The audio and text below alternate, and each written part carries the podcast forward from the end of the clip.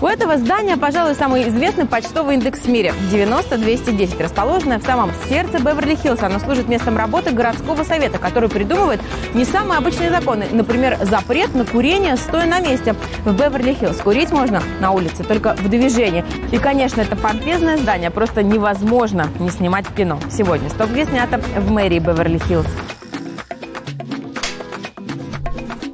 Мэрия открыла свои двери в 1932 году. В те годы это были времена Великой депрессии. Здание было самым большим и самым дорогим в Америке.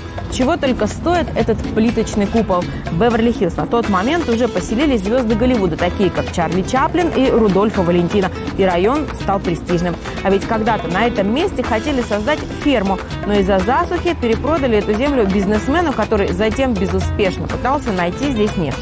Кстати, черное золото в Беверли все же нашлось, и нефть тут качают до сих пор. В 80-х к основному зданию пристроили вот эти арки и превратили территорию в променад.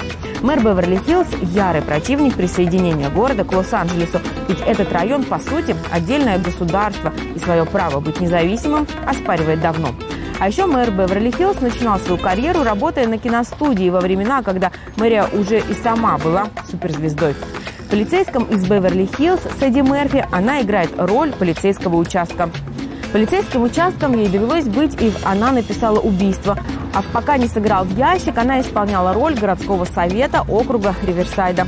А еще это здание вы могли увидеть в последнем бойскауте с Брюсом Уиллисом. Впрочем, фильмы и клипы в мэрии снимают по сей день, ведь она и правда поражает своим величием.